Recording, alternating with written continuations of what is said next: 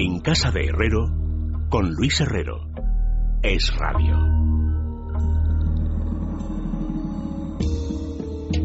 Bueno, pasó la semana pasada, si lo recordáis, en esta hora de 9 a 10, estábamos inaugurando eh, tertulia de Crónica Negra. ¿Por qué esto de tertulia de sucesos? A mí me gusta mucho el término sucesos, tengo que decir, porque yo estoy chapado a la antigua, Emilia, no como tú, que eres una niña. Eh, pero yo ya tengo mi edad. gracias, gracias por lo de niña, Luis. Bueno, no, pues los datos son los que son. El caso es que yo, que pertenezco a una vieja escuela periodística ya casi caída en desuso, pues para mí eran sucesos. Era la sección de sucesos, los sucesos y además los sucesos a mí me apasionaban. Yo, yo en realidad lo que quería era ser reportero de sucesos. Hasta que descubrí que no tenía cuerpo para ver un muerto sangrando, porque no, soy un blandengue. Y entonces decidí que por ese camino no me iba a ganar la vida y a partir de ese momento pues ya diré hacia otro lado. Pero me parece que el periodismo de verdad, o sea, el periodismo que vive tal, ese es el periodismo, es el que estás ahí en contacto con la vida, cuentas la, la noticia, estás eh, en, en, contacto, lo hablamos la semana pasada de la condición humana. Bueno, el caso es que estábamos, Emilia, Alfonso Egea, bienvenido, buenas noches. buenas noches. Y Francisco Pérez Fernández, Paco, bienvenido, buenas noches. Estábamos hablando diciendo, hemos debutado, nos ha salido bien, no hemos tenido tiempo de hablar del de pederasta de Ciudad Lineal. Digo, no, pues a ver si la semana que viene hablamos en profundidad. es verdad, Sin saber que 24 horas antes... estaba a punto de pasar, sí. Fíjate, nosotros no lo sabíamos, pero la policía lo sabía perfectamente, mm. porque lo tenía perfectamente localizado hemos sido todos víctimas, y cuando digo todos, digo todos, los aquí presentes también, hemos sido víctimas de informaciones premeditadamente falsas para provocar un cierto despiste en este sujeto de Marras. Efectivamente, parece ser que ha surtido efecto y ya lo tenían controlado en Santander a ver si conseguían hacer acopio de pruebas suficientes para que el juez tuviera elementos probatorios suficientes. Así que ahora tenemos, Lorena, todos los elementos encima de la mesa para hablar de este elementos, muchísimos. ¿Y cuáles destacas? Pues mira, destacaremos la última hora. Eh, la policía lleva ya más de casi 12 horas en la Casa de los Horrores, ha bautizado así, en esa calle Santa Virgilia, en el barrio de Hortaleza, donde la casa propiedad de la familia, donde el presunto secuestrador llevaba a las niñas, o por lo menos algunas de ellas, para someterles a esas vejaciones. Y es en esa casa donde los policías científicos esperan encontrar la mayor cantidad de pistas posibles, de pruebas de ADN, para poder incriminarle con todas las garantías, para así poderle eh, pues, eh, castigar con todo el peso de la ley. Se sabe ya que sí que se han encontrado algunos rastros eh, de ADN, faltan, por supuesto, los análisis forenses, pero parece ser que les está yendo bastante bien en, esta, en este análisis, que todavía puede durar toda la noche este registro. Me, has comentado tú nada más en la relación que ellos quieren ir especialmente lentos, ser muy meticulosos para que no, se les pase nada por alto. Así es. Lo cual me sorprende, porque digo, ¿qué pasa? Que en este caso hay que ser especialmente meticuloso y en otros no. No, es que sabes qué pasa, que este tipo de, este tipo de delincuente serial, el agresor sexual serial, suele guardar fetiches suele guardar pequeños objetos, yo que sé, coleteros, pendientes, pequeños anillos, relojes. Y yo creo que están buscando precisamente esto, ¿no? Algo que haya podido pertenecer a las niñas, porque luego esto ellos lo utilizan no solo como trofeo que les recuerda lo que han hecho, sino que lo utilizan para revivirlo e incluso para masturbarse y cosas de este tipo. Entonces, seguro que la policía está buscando mm, elementos de juicio de este tipo y seguramente está encontrando alguno. Yo apostaría al dedo meñique a que seguro que algo encuentran. Pero tenemos una detención y no olvidemos que es que realmente para que al final exista una sentencia condenatoria, si es que fuese él, son fundamentales las pruebas. Existen testigos, pero los testigos siempre generan cierta duda. Y las niñas tienen un este problema, claro Paco, porque es que eh, concretamente con las niñas, al haberles eh, dado una medicación para que no, tengan los recuerdos de cómo se produjeron la situación, no recuerdan ni pueden describir bien a la, eh, físicamente cómo era, eso dificulta a la hora de, el testimonio clave fue el de la última menor que no fue drogada. Mira, la última menor que no fue drogada da... A ver, Aquí hay un par de cosas que, que, tenemos que aclarar. El lunes va a haber ruedas de reconocimiento. Lo sé, lo que no sé es ante quién. ¿Ante niñas o ante testigos? De niñas, a través de un espejo, mirando al detenido con otros, eh, otras personas para que sea positiva. Pero ¿por qué te digo esto lo primero? Porque la última niña da unos datos que no vamos a revelar aquí esta noche. Son tres características físicas del sujeto, imposibles de imitar y solo las tiene él. Dos están en una extremidad, otra está en el rostro. Y no digamos más porque intoxicaríamos la rueda. El registro de hoy, decías tú ahora mismo, ¿por qué tan meticuloso? La policía se pone a la altura del tipo que tiene detenido. Esta mañana ha estado policía científica. Una de las niñas relata que va a un piso donde entra por un garaje, es esta casa, El ascensor tiene la pared granate, esta casa lo tiene. La puerta de acceso es blanca, esta casa lo es. La casa no tiene prácticamente decoración, no la tiene. ¿Por qué? Porque estaba en obras y estaba a punto de mudarse la madre del pederasta. La niña tiene tanto miedo al enfado de este tipo que en un momento dado vomita por el orfidal y esconde el vómito. Lo esconde. El vómito que se ha encontrado no es vómito. El vómito se limpió y se limpió hace mucho tiempo. Ha habido un momento del registro en el que se han bajado todas las persianas de la casa y se ha activado la luz forense, el luminol. Una luz reactiva es esa luz que es como violeta. Sí, la luz de Wood. Que da igual lo que haga. La luz negra que llaman también. Creo, creo que, que, la luz incluso supera el efecto del amoníaco, la lejía, una serie de productos químicos. Y se ha encontrado la mancha que se buscaba en el lugar donde se buscaba, que era lo fundamental. Y ha habido dos vestigios más que son muy llamativos. Ese mismo reactivo ha revelado dos huellas de niño. Este tipo solo tiene un hijo de 17 años. Creo que puede tener un crío, pero recién nacido es otra historia un poco larga de contar. Solo tiene un hijo de 17 años. No hay motivo aparente por el que en esa casa hubiera dos pisadas infantiles. Y las hay. Todo esto te lo vengo a decir, Luis, porque la, la policía está ahora mismo a la altura de la dificultad que plantea este hombre. Este hombre las lavaba. Y las lavaba en esa casa. A esta hora el grupo de operaciones de inspecciones técnicas está cerrando las tuberías de esa casa. Porque lo ha limpiado todo. Pero lo que no puedes limpiar es la tubería. Y ahí puede haber un pelo. Un pelo con ADN de una niña. Entonces, me he quedado con esa reflexión que has hecho. ¿Por qué tanta meticulosidad? Porque el enemigo es muy complicado. No, pero fíjate, te agradezco esa explicación que además me da una información que yo no tenía. No, no, a mí lo que me escandalizaba era la posibilidad de que en este caso, por la presión mediática, por la, la alarma social, se tomaran su trabajo más en serio que en otros sitios. Yo lo que quiero es que sean meticulosos siempre.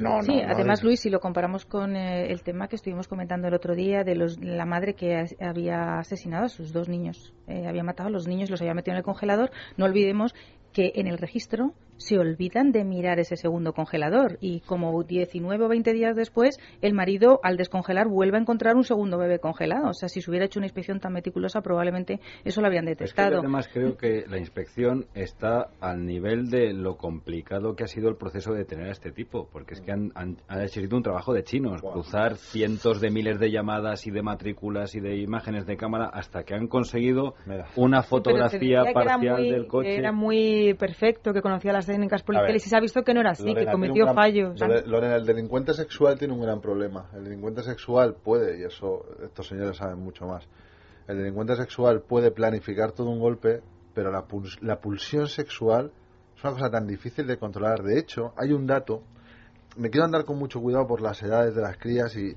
pero hay datos que, que, te están contando fuentes de la investigación que son muy reveladores. En una de las eh, de los secuestros no puede perpetrarlo, no puede llevar a cabo lo que él pretendía.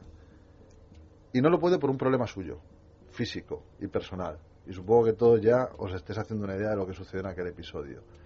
Y el tipo, en ese momento, le dice textualmente a la niña, vámonos que no puedo. Y la niña lo que dice es, es el momento en el que más nervioso le veo el, agresor sexual, el que, el que actúa por pulsiones, es el poderoso, el, que quiere cosificar. no hay tanto de sexo en este tipo de historias. Es otra cosa. No es el sexo el móvil principal, el móvil es otro. no, no, no. El móvil es satisfacer una frustración. Sí, yo mira, yo este tipo de delincuente tiene un fuerte componente obsesivo. Ellos, las frustraciones son como si dijéramos interruptores que los activan, los ponen en marcha. Entonces, ellos lo que es, es exactamente igual que lo que ocurre con un adicto a la heroína o lo que ocurre con un adicto al juego. Es decir, ellos en cuanto se enfrentan a cualquier situación que les genera una fuerte frustración, ponen en marcha todo su mecanismo obsesivo y entonces tienen que satisfacerlo cuanto antes. Por eso decía Lorena que no era tan perfecto. Es que una vez que han satisfecho esa pulsión, automáticamente se vuelven descuidados. Entra en una fase de relajación, se y ahí es donde cometen errores. Él comete un error que es brutal. La investigación cuando arranca se encuentran con un problema muy grave. Vale, no tenemos nada. Y, por nada es nada.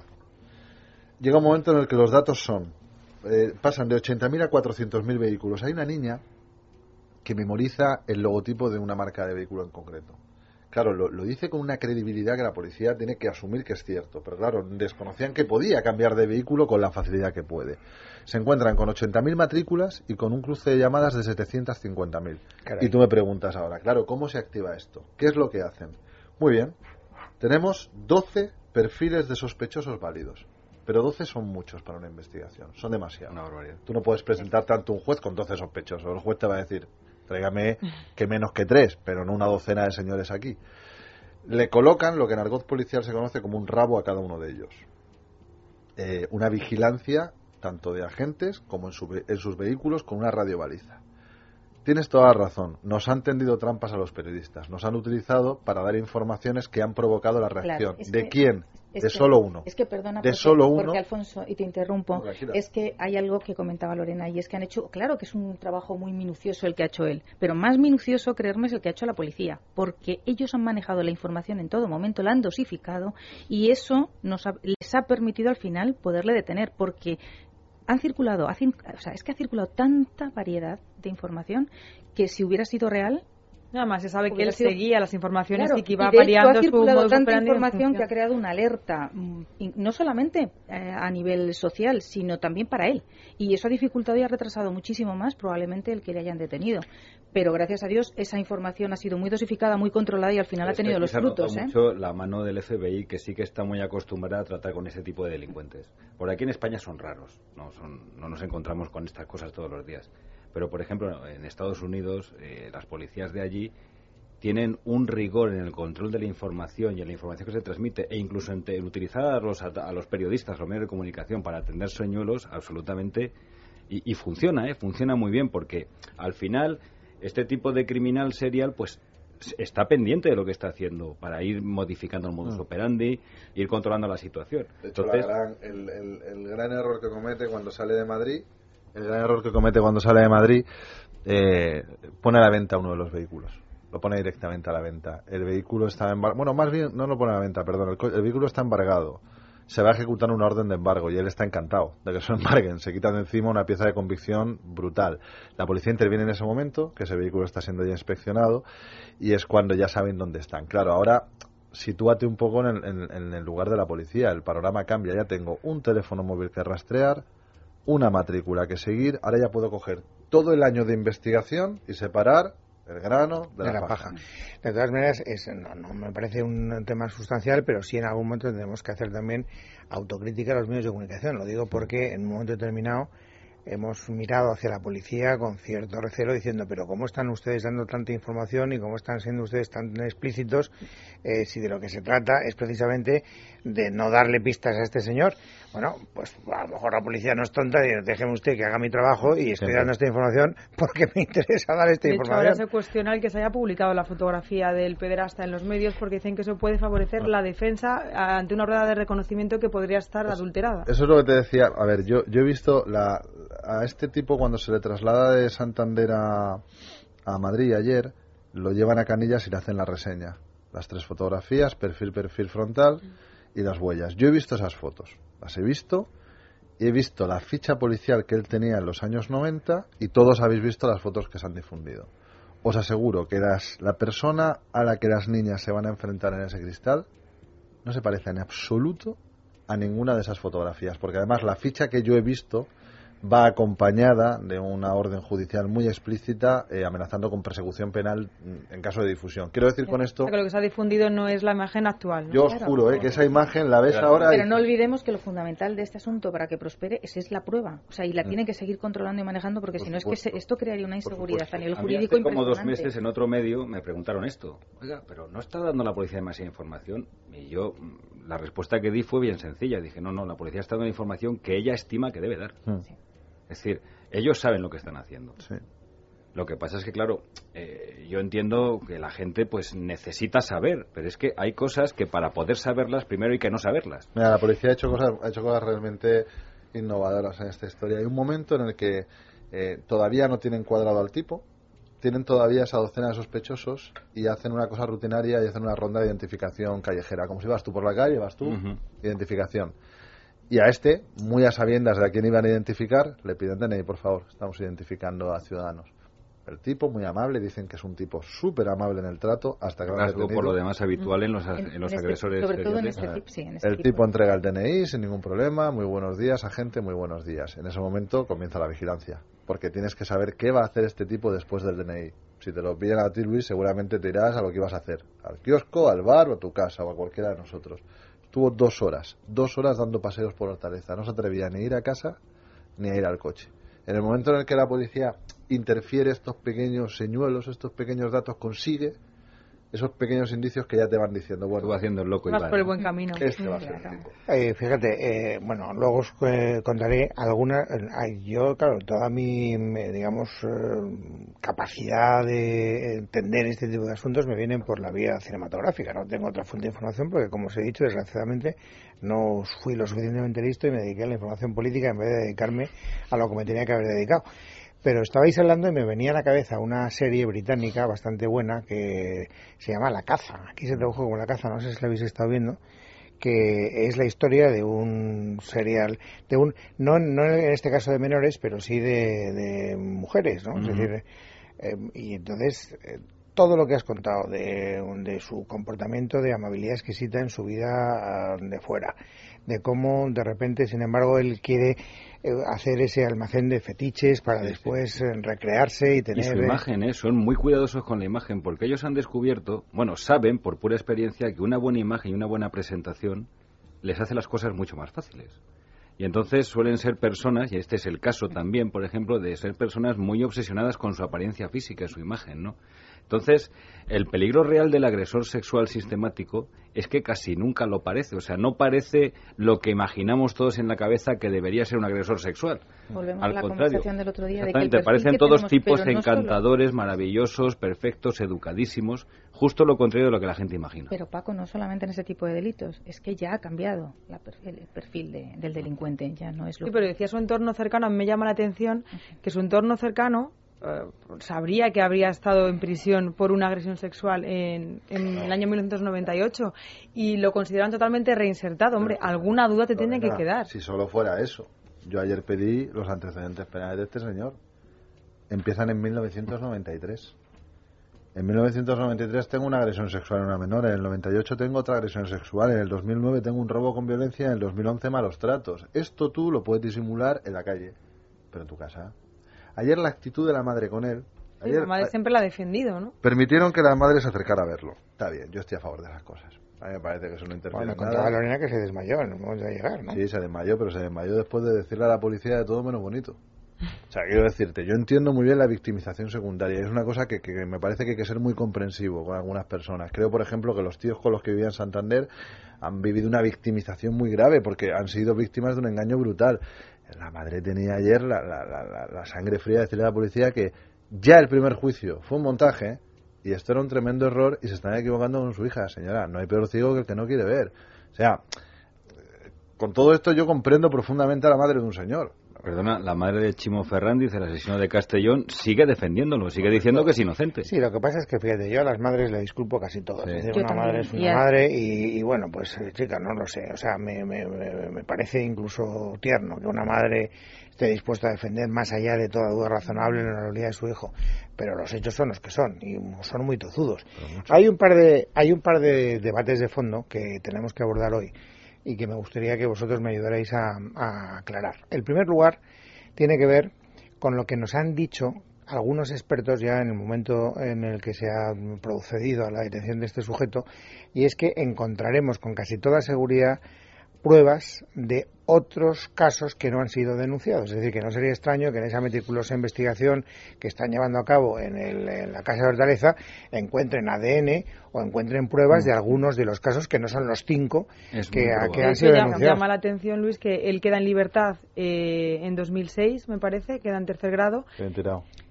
Y, y hasta el año 2013 n- no se le conoce ninguna agresión. Es raro. Pero Muy esto, es en una- este tipo esto es de, un- de agresores es que, una- que haya un periodo tan largo sin haber cometido Esto es una un pauta muy habitual en todo lo que son delitos contra la libertad sexual. ¿eh? Unas veces porque la familia no quieren y tienen sin miedo incluso Sí. eh, porque piensan que cubriendo, tapándolo van a evitar a futuro el que esa persona se tenga que estar señalada. Y la otra es que en casos sobre todo de menores es que no lo cuentan.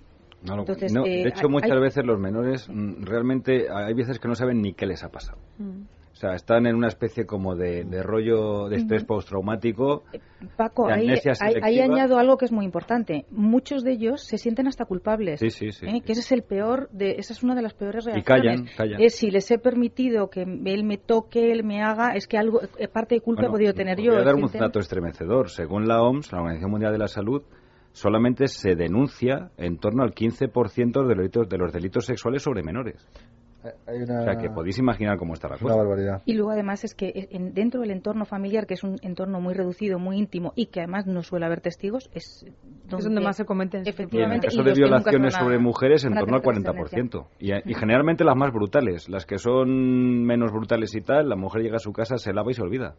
Hay víctimas de, de esta racha es que el dato que da Lorena es muy bueno. En, en 11 meses, 8 casos entre frustrados y ejecutados. Es una estadística te sale un intento un hecho cada 40 días. Evidentemente ese periodo de latencia del año 2006 a 2014 es incomprensible, 2013. Sobre todo después de haber cumplido condena, que los vuelve todavía más frustrados y más ahora, violentos. Ahora hablaremos qué hacía. Por mucho que eh, estemos diciendo que es un hombre que controla todos sus instintos, que ha sido muy previsor, o sea, a pesar de eso rompe el, prototipo. también tenemos que tener en cuenta que el comportamiento de este, de este personaje en la historia de España dentro de este tipo de delitos es la primera vez. Por eso la labor y la colaboración como tú decías, del FBI ha sido muy importante por este tipo de, delincuente porque no había precedentes. Aprende, porque en ese primer caso, en el del 98, lo hace de una manera más burda. Coge a una niña de la mano, le pega un tirón cuando va al colegio y agrede, la agrede en un coche y deja rastros de ADN. Por eso le cogen enseguida y le condenan. Pero esto es la experiencia típica. Pero él aprende y por eso las lava, las ducha, las El contacto con la policía y con el sistema penitenciario los vuelve más peligrosos porque van aprendiendo más y van desarrollando nuevas estrategias, ¿no? Y entonces, si el tipo no ha conseguido reconducir sus impulsos, se vuelve cada vez más peligroso. De hecho, hemos tenido suerte, se lo comentaba Emilia eh, fuera de fuera de antena, hemos tenido suerte de que le cojan pronto, porque seguramente si hubiera tenido más tiempo habría acabado matando a alguna Lo que pasa es que hay algo que es muy importante. Ellos van perfeccionando su técnica y llega un momento en el que mm, se relajan, pero más que eh, relajarse, es que se sienten infalibles. O sea, están por encima del bien y del mal y ahí es donde realmente mm, cometen er, empiezan a cometer Veo errores. que Alfonso mueve la cabeza como dubitativo. No, porque está escuchando con mucha atención, pero es que el último caso, el último caso es un es que el último caso se le, se le va. Eh, es un tipo muy inteligente que controla mucho, pero tiene un gran problema con el control de sus deseos sexuales. Hay ya víctimas y el Servicio de Atención a la Familia está trabajando en convencer a otras niñas para que denuncien. Ya os lo digo. O sea que, ya, sabemos, ya sabemos que hay más casos. el problema que tiene, eh, y eso es lo que hablaba antes del perfeccionamiento, no, y, voy a decir una expresión que no me gusta mucho. La cagada que comete es tan grande el Día de la Niña Dominicana, es tan enorme que los investigadores se plantean que ese día lleva demasiado tiempo sin actuar y no puede ejecutar el plan. Tiene un problema muy grave. Él va a la casa ese día e intenta abrir la puerta y la puerta no la puede abrir. ¿Mi casa? ¿La casa donde yo traigo a las niñas? ¿Qué pasa? Que tu madre se quiere mudar y tu madre ha cambiado el bombín. En ese momento entra en barrena. Dice, no puede ser no puede ser. Ha llegado a viajar de Santander a Madrid solo para dar vueltas por el barrio a ver si podía coger a alguna niña. Ese es su nivel de pulsión. Sí, sí. Ese es su nivel de pulsión. Llegan a eso. En, Santander él no tiene infraestructura y viene a Madrid. ¿Qué le pasa el día de la niña dominicana? Que se bloquea, que se da cuenta de que su madre le está quitando la guarida de la que él dispone para ejecutar sus crímenes. Y por eso cambia su modus operandi. O sea, por eso elige a una niña que se cae, a una niña que se está peleando, se la lleva de una forma bastante menos hábil que las otras veces. Para el coche en doble fila con la niña dentro. Con la niña dentro para el coche. Que la niña iba dormida, pero si no, chico, la sale sin ningún problema. La niña no la drogó. No, no, no. Iba dormida, pero no. Iba dormida, pero no la drogó. Deja sus huellas en un establecimiento y se deja grabar. O sea, comete una concatenación de errores tan burdos. La, deja para ir a comprar la crema que después se ha encontrado que y tiene la niña más de. Sí, han encontrado, han encontrado una igual porque él dejó aquella crema, que es otro tremendo error, con una digital en la caja. Entonces, claro, eh, lo, que llegan a, comprender, que es lo que decíamos antes, es que el tipo era muy hábil, sí, pero hay una cosa que no puede superar, que es la frustración. obsesión, claro. Y la frustración le llevó a errores. Lo que es el calificativo que le dan, lógicamente, está dentro de los perfiles del, pederasta eh, no preferencial, o sea, es de los que salen a la caza y voy a ver qué puedo encontrar y donde tengo la oportunidad y la ocasión no busca un perfil determinado, no lo ha buscado antes, ha seleccionado y después ha ido eh, ya, ya sí generando, provocando o buscando eh, la ocasión o el momento, pero tiene perfectamente definida a esa víctima. en este caso no, es saber qué encuentro y en función si cazo, cazo y si no cazo. Eso también suele ocurrir porque mm, normalmente el, el, agresor sistemático sexual empieza buscando cierto tipo de víctima. Mm. Pero a medida que va avanzando en su carrera, va aumentando su nivel de obsesividad, su nivel de adicción, su nivel de pulsión. Consecuentemente, ya al final eh, está en una, en, un, en una permanente demanda y entonces ya le vale cualquiera. Y de confianza en que no me han cogido, no me van a Le vale cualquier niña, o sea, cualquiera que cumpla medio las condiciones exigibles, para adelante con ella. Bueno, eh, tenemos que hacer una pausa publicitaria y ya os digo que después de la publicidad os voy a pedir que me ayudéis a profundizar en un asunto que me parece que es de máxima, de máxima importancia y de máximo interés porque hay que pensar en el futuro y hay que tratar de evitar, gracias a Dios, a este hombre ya lo hemos retirado de la circulación, pero este no es el único sujeto que se dedica a abusar de menores, ¿no? Ni es el único condenado por pederastia, ni potencialmente es el único eh, sujeto peligroso que tenemos en la calle. Se podría haber evitado si hubiéramos tenido una legislación más rigurosa, si hubiéramos aceptado que el grado de rehabilitación de este tipo de gente es prácticamente nulo, si hubiera estado sometido a vigilancia después de haber sido escarcelado un tiempo suficiente. Estas son algunas de las preguntas que quiero que después contestemos.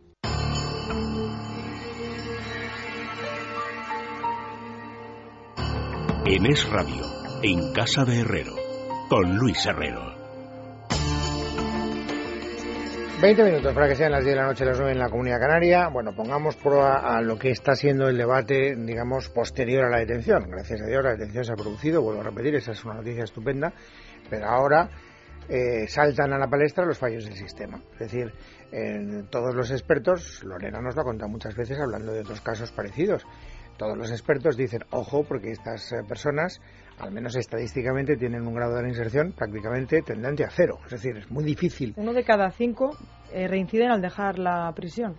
Uno de cada cinco. Y por lo tanto, claro, pues habrá que extremar la precaución. Es decir, si tú dejas eh, libre a un personaje que tiene estos antecedentes, que está condenado, que ha estado sufriendo condena por una agresión a una niña de nueve años, me parece que tenía, tendrás que someterle a una vigilancia posterior para evitar la reincidencia. Creo que hubo una reforma legal que efectivamente obligaba a que hubiera una vigilancia de 10 años posterior a la liberación, pero no creo, sinceramente, que eso se esté cumpliendo. No, es que no ha llegado a realizarse esa reforma. Esa es la reforma del Código Penal que está pendiente y que al parecer lleva un año paralizada en el Congreso y que ahora, tras la dimisión del ministro de Justicia, veremos a ver qué pasa. Es una ley que se bautizó ley ante, antepederasta. Eh, de todas formas, esto es una de las mejores muestras que eh, pierdes la finalidad que tiene realmente la privación de libertad. ¿Por qué? Porque lo que se busca es la reinserción del delincuente. ¿Qué sucede? Que aquí ya de entrada hay un porcentaje mínimo de que se pueda reinsertar eh, a la sociedad esto ya es un problema. Y si no se prevé, el hecho de que a una persona estemos discutiendo si tiene que cumplir tres años, 20 o 300, nos da igual. Y nos da igual porque, además, primero, una de las mm, problemáticas que tenemos, no van a cumplir más de 20 años mm, si es que los cumplen, porque existen otros condicionantes pero es que nadie se plantea después si cuando se van a incorporar otra vez a su vida, se van a incorporar a la sociedad, están ya o sea, están recuperados. Entonces, ¿qué tenemos que acudir? Pues a lo que se llama, si lo hemos hablado muchas veces, la cadena perpetua revisable. ¿Por qué? Porque esto lo que va a hacer es, me da igual que tú, tú estés condenado a tres años. Bien, tienes que superar la prueba de que realmente no vas a volver a delinquir. Y si no, no sales. pero eso tampoco es fácil de probar. Claro, eso, cómo lo pruebas. En este caso pero es que yo tengo, yo a mí es que ese, ese argumento Mm, que me parece totalmente razonable me provoca me provoca dificultades porque por ejemplo en Europa en muchos países existe la cadena perpetua revisable de marras y resulta que la mayor parte de los delincuentes sean del tipo que fueren no cumplen más de 17 casi ningún país. Claro, porque de hecho se revisa, es revisable porque se revisa, pero el problema es que cuando revisas qué criterios utilizas para ¿Cuál es el tema? El tema es que este tipo de, de, delincuente en prisión es un delincuente encantador, maravilloso, colaborativo, simpatiquísimo que se implica en todas las tareas y incluso cuando tenemos un taller de tal y tenemos que hacer la rehabilitación, va el primero. Sí, que sobre, la rehabilitación en prisión tarde, o temprano, tarde o temprano siempre hay alguien dentro de la prisión que dice, este tío ya está rehabilitado. Pero con, todo el respeto del mundo, ¿por qué no dejamos el debate de los eufemismos? Me refiero a nuestra sociedad y empezamos a asumir que hay gente mala, tan mala, que no tiene derecho... No, te voy a decir más. Sin duda. No es que no tengan derecho a vivir en la sociedad en la que vivo yo. Es que mi hijo no tiene la obligación de vivir en la sociedad en la que vive el tipo este. Estoy un poquito cansado y lo estaba diciendo mismo la Es que vamos a ver, estabas diciendo hace un momento que deberíamos aprender. No, aprendamos de errores. Estamos ahora mismo. En esta reforma escucha un momento. Estamos, estamos ahora mismo en el mes de septiembre de 2014. Estoy leyendo un auto del mes de junio de 2006, en el que un juez dice con total tranquilidad que pese a lo que le esté diciendo el juez de vigilancia penitenciaria y los psicólogos del centro, él detecta que el autocontrol de Antonio, la persona que ahora mismo está en canillas, es muy positivo y ha avanzado mucho. Y esto se escribió en el año 2006. Eh, pero a pesar de que existían informes que de, penitenciarios en los que decía que no había sido esa decisión se toma en contra de los informes y a riesgo de ser populista tráete a los ocho padres de las ocho niñas y explícale no no pero si es que la cuestión es de principio es decir quién es un juez para decidir si un sujeto tiene autocontrol alucinante bueno, pero para eso tienes las juntas de tratamiento. Tienes información en prisión que ellos la tienen que valorar. Hay que volver a revisar y el juez no es un especialista que pueda decidir sobre eso. Y no olvidemos que... Tienes un auto de chiste. Sí, ahora mismo el, partido que lógicamente está es una de las cosas que tiene pendiente. A ver si antes de que acabe esto tenemos la suerte de que esto se pudiera valorar y, y, Rajoy... porque es una... cuando, cuando la doctrina Parot fue anulada por Estrasburgo, que pusieron en la calle un montón de de violadores porque se consideró que ya habían cumplido su pena. Eh, el ministro del Interior dijo que se intentaría hacerles un seguimiento, pero que legalmente no se podía hacer. Lorena, es que ese seguimiento y esa doctrina Parot es otra chapuza. Sí. Vamos a ver, la doctrina Parot aplicada en España es una legislación inventada que no está legislada, que eso es muy importante, que se parece mucho a otros ordenamientos jurídicos europeos. Cuando el Tribunal de Derechos Humanos le metió mano a la doctrina Parot, nos pudo meter mano a nosotros porque nadie legisló. Porque a Francia nadie le dijo nada, a Bélgica nadie le dijo nada, pero porque aquí nadie ha legislado un ordenamiento jurídico. Se dijo, hay una sentencia muy interesante que se podría aplicar. Por eso se llama la doctrina Parot, precisamente por el nombre de, no había una ley. Bruselas ha dicho, ¿pueden ser ustedes un poco menos chapuceros y legislar? Pero es que hay otro problema añadido. perdón, que queda pendiente legislar. O sea, realmente lo que hay que hacer es esta labor y saber que si una persona tiene eh, que cumplir 300 años por 50 eh, delitos, nosotros no podemos decir que tiene que tenemos que aplicarle eso de que el máximo a cumplir son 20 años por la totalidad de los 300. Sino, no, si son 20 o 50 delitos, me vas a aplicar eh, los 20 años por uno, después por el otro, después por el otro y realmente. De todos modos, creo recordar que en la reforma del Código Penal que está pendiente de aprobar, sí que se aumentaban las penas y esa cadena perpetua revisable a los agresores sexuales, pero solo si mataban y sobre todo también en el caso de menores, pero si mataban. o sea que en este, en este, caso no se le podría aplicar ni siquiera. Y algunas propuestas que suenan como muy contundentes y que yo no sé si son eficaces, como la castración química, en este caso serían eficaces. Es peor. En muchos casos es peor por una razón muy simple, y es porque aumentan su frustración y aumentan su ira. y entonces se vuelven todavía más violentos. Es decir, ha habido montones de casos de tipos que se han sometido a esto de manera arbitraria y luego los han soltado y han cogido el palo de una fregona y lo han hecho con el palo de una fregona. No, ese, argumento es el principal. Claro. tú a un, violador no lo puedes, a un violador no lo puedes plantar en la calle eh, incapacitándole a tener su, su, reacción física porque ya lo, transformas directamente de violador en agresor. y luego hay un problema. Lo, pasas de, persona que viola a persona monstruo. Pero además dentro de los delitos contra la libertad sexual está la agresión sexual que puede tener penetración, que no la puede tener, todo esto, con lo cual con la castración química es lo que se va a conseguir, pero todo lo que es realmente los abusos sexuales, tocamientos, eso lo puede seguir haciendo, con lo cual esto es como algo... Hay otro problema, la castración química, que era, eh, eh, llegado un momento, con una persona en libertad, ¿de quién depende la medicación? Además, Pasa como los enfermos eh, esquizofrénicos que, se la tiene toman la medicación. ¿Se la tiene que tomar él? Pues es una mala solución esa. Vosotros que lleváis mucho tiempo en esto, eh, claro, eh, hay dos maneras de enfrentarse a una noticia, eh, en caliente o cuando ha pasado el tiempo. Claro. Pues en caliente tienes a toda la sociedad completamente conmocionada, ahora estamos sabiendo detalles terribles, los que conoceremos, como nos contaba Alfonso, después de que se produzca la rueda de reconocimiento, cuando sepamos los indicios que han encontrado en esa meticulosa investigación, en el domicilio de Hortaleza, etcétera. Vale, y ahora tenemos una sociedad muy predispuesta a cualquier cosa. Pasarán tres meses. Y entonces ya nos habremos olvidado de esto. Ayer nos Pero ya había políticos que ayer decían, o esta mañana, que, que, no se podía legislar en caliente. Ya estábamos en lo de siempre, pero es que ¿cuántos casos tenemos que ver para que se legisle de una vez? Porque en caliente, nos remontamos a, a Sangrador, a un montón de en caliente a mí me provoca hilaridad. Cuando tenemos en este país, por ejemplo, una ley de enjuiciamiento criminal que tiene que ser reformada, que es una ley parcheada de 1800 y pico, en la que, en la que, todavía se habla del Ministerio de Gracia y Justicia. Pero qué broma es esta. De todas maneras, también el, gobierno muchas veces, y no este gobierno, cualquier eso es en caliente, eso es directamente no legislar. Claro, si, si vas a tocar el Código Penal es en caliente, pero si tienes que hacer algo relacionado con consultas, eso no es en caliente. O sea, quiero decirte, aquí cada uno cuenta lo que cuenta cuando le interesa. Y yo estoy con Lorena. A lo mejor somos nosotros, que somos los que vivimos esto cada día. Pero yo estoy tan cansado de leer esta misma historia. Claro. Sí, esta misma historia. Y se repetirá otra vez. gordiano Pedrasta, detenido, ingresa en prisión, sale de prisión, reincide. Pedrasta, detenido.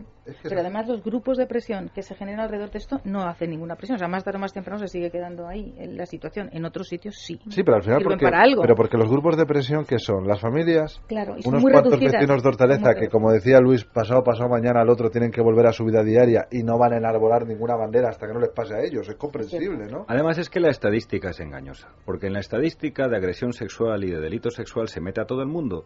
Y todo el mundo no es el mismo tipo del delincuente sexual. Es decir, no es igual este tipo al que tienen detenido y que están registrando su casa ahora mismo que un señor que un día salió a la calle, se emborrachó y a las 4 de la mañana perdió los troles y violó a una chica, porque ese no repite. Ese no repite, a ese la condena, hmm. se la paga y se vuelve a su casa y no repite nunca. Sí, pero fíjate, lo de la no podemos tratarlos igual. Lo de la presión social, a mí eh, me parece que hay una gran hipocresía social. sé que me voy a meter en un berenjenal, pero ya a mi edad me importa Y voy a, eh, en fin, a cruzar un suelo de cristales rotos y voy a romper tabúes eh, políticamente correctos. Tenemos un problema, no solo en España, sino en la sociedad actual, que es la que llamamos, porque así nos ha dado la gana, violencia de género.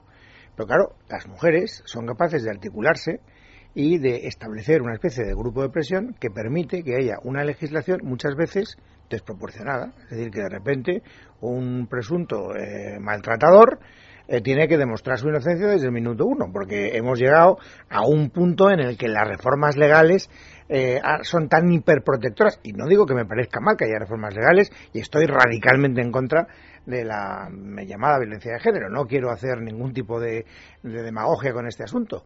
Ahora bien, si los niños tuvieran la capacidad de presión que tienen, en este caso las mujeres, seguro que tendríamos reformas legislativas mucho más eh, horneadas y mucho más preparadas es curioso, Luis, porque ese mismo debate lo, he tenido yo en clase esta tarde con los alumnos.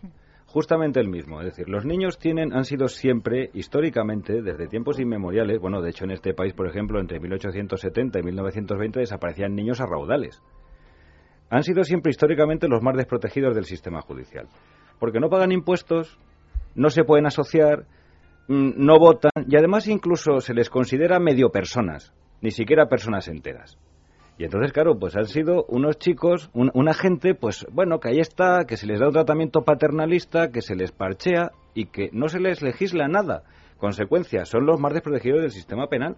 Tanto es así que la mayor parte de los delitos más terribles que se cometen se cometen sobre niños. Os puedo hacer una pregunta terrible en este contexto, terrible, volviendo al caso concreto mm. del pederasta acción lineal. Vamos a ver.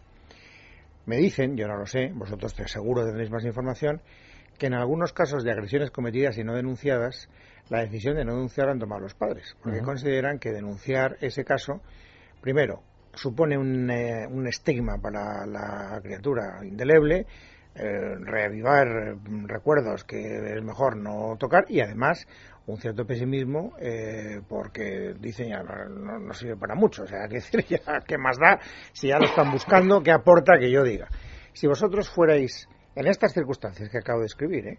si vosotros fuerais los padres de una criatura que ha sido que ha sufrido abusos sexuales por este sujeto, lo denunciaríais con la legislación española con la sociedad que tenemos, etcétera? Mira, absolutamente la respuesta es sí. Eh, en este caso, en las personas que no habían denunciado había una componente distinta que era el miedo a que no estaba detenido. Eso les daba mucho miedo. Supongo que eso lo podrán superar. Pero yo considero que para ser crítico con el Estado de Derecho hay que ser consecuente con el Estado de Derecho. Eso sin duda. Pues, yo denunciaría yo te voy a decir algo muy curioso. Yo, te digo, sí lo denunciaría, pero además, fíjate, y voy a añadir algo y luego va a aparecer una contradicción. pero además de denunciar, organizaría después a gente para que, lógicamente, eh, este grupo de presión. Pero mira, lo más triste es que cuando organizaría o me vincularía a este tipo de personas, a este grupo de presión, cuando he sufrido porque mientras no soy consciente de que en cualquier momento a mi hija o a mi hijo se le puede pasar. O sea, es un delito en el que solo te vas a adherir, vas a apoyar o te vas a sentir eh, quizá mm, como una posible víctima cuando lo has vivido indirectamente con una persona cercana y eso es muy triste. Entonces, sí lo haría, motivaré todo esto, pero qué triste que para incorporarme a este grupo de presión tengas que vivir este tipo de situaciones. Esa es la mentalidad que Yo, aún a pesar de que nuestro sistema judicial y procesal tiene el problema de que a menudo se olvida de las víctimas y que además ejerce una victimización secundaria terrible, sobre las personas. Es decir, no solamente eres víctima, sino que encima tienes que estar recordándolo todos los días y contándoselo a un montón de gente que dices, ¿por qué tengo yo que encima que he pasado por esto volver a contar esto mil veces? ¿no? Lo cual es terrorífico. Aún así, yo sí lo denunciaría. ¿Por qué? Pues por lo mismo que ha dicho Alfonso, porque si quieres ser crítico con el Estado de Derecho, tienes que ser consecuente con él. Y es una forma de superación, ¿eh? tanto para el menor como para la familia. ¿eh? Además, No sé, me hacéis pensar, ¿eh? yo no estoy tan seguro de que a mí ese argumento me convenciera. No, yo no sé, gracias a Dios no he tenido que elegir, no he estado en esa situación terrible y dramática, no lo sé.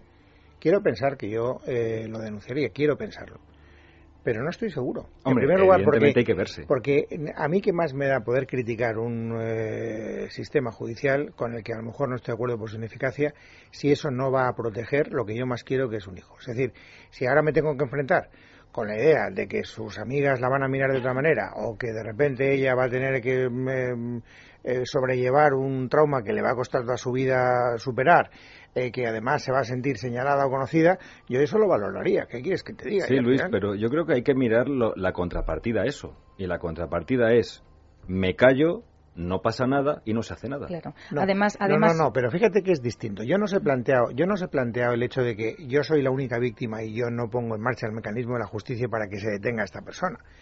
Yo ya sé que se está buscando a esta persona. Yo creo que influye mucho, perdona que te corte Luis, el hecho de que las familias que, como decía Alfonso, denunciaron cuando no se la había cogido, porque eh, yo creo que también el compromiso de decir para que no se lo haga a otras niñas, ahora que ya está detenido. Quizás por eso ese convencimiento a otras otras menores que, tienen que denunciarlo. A lo mejor a Luis también le convence el argumento de que dentro de unos años, a lo mejor tu hija o tu hijo te dirá si se hizo justicia con lo que él le pasó.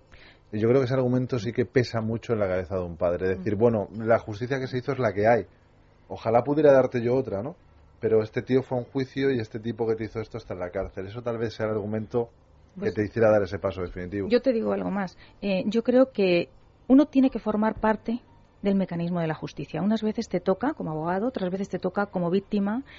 Y si no formas parte de él con las ventajas y con los inconvenientes, después no vengas a protestar. O sea, yo tengo muy claro que un padre que tapa esto con todos los perjuicios que conlleva y ante un problema de esto no se suma a los que lo están sufriendo, con lo cual ese grupo de presión, volvemos a lo mismo, se disminuye, no vengas después a protestar diciendo que es que hay una mala regulación, es que no se actúa, o sea, tenemos que estar a lo bueno y a lo malo y hay veces que cosas que no nos agradan. Pero hay que hacerlas. porque la sociedad nos lo pide y es la única forma de poder dar ayuda y apoyo a quien Los grupos de presión funcionan, funcionan. Fíjate, las mujeres han pasado de no tener, como decía Luis antes, ningún peso a ser pesadísimas en el sistema judicial. ¿no? Entonces, esos grupos de presión funcionan, pero claro, hay que ejercer la presión. Mira, yo hace muchos años, cuando empecé a ejercer, me regalaron una caja. Y es muy curioso porque era una cajita negra con una tapadera y me decía, si quieres ser, eh, si quieres pasar por la vida sin pasar desapercibido, y abría la caja y había el famoso pito ese de metal eh, de los trenes de cuando bajaban la barrera y ponía un cartel, haz mucho ruido. Creo que es el mejor consejo. O sea, hay momentos en la vida en los que hay que hacer mucho ruido. Si no, ni se nos oye y mucho menos se nos escucha. Este es uno de los casos. Y la última pregunta, antes de despediros por hoy y citaros hasta el jueves que viene. Con todos los datos que tenemos, eh, a este hombre lo han cogido, gracias a Dios, eh, con las manos en la masa y se va a ir a la cárcel. ¿Cuánto tiempo ha de pasar para que lo veamos libre? La ley es taxativa en eso. Eh, Creo que hoy echaban el cálculo de las penas totales llegando al máximo eran 90. Hasta donde yo sé, puede estar un máximo de 20. Y a partir de Va a purgar un un tercio, Yo creo que siempre Purgar, cuando, ¿no? cuando se habla de penas hay que es muy difícil hablar de cantidades. Primero porque va a depender del Creo que número de personas que al final preparado ahí en un del, papelito. sí, pero del el número máximo, de el personas. máximo son 20. No, lo que va a cumplir son 20. Entonces, Pero, pero lo importante es que hay que ver que este tipo de delitos no es lo mismo.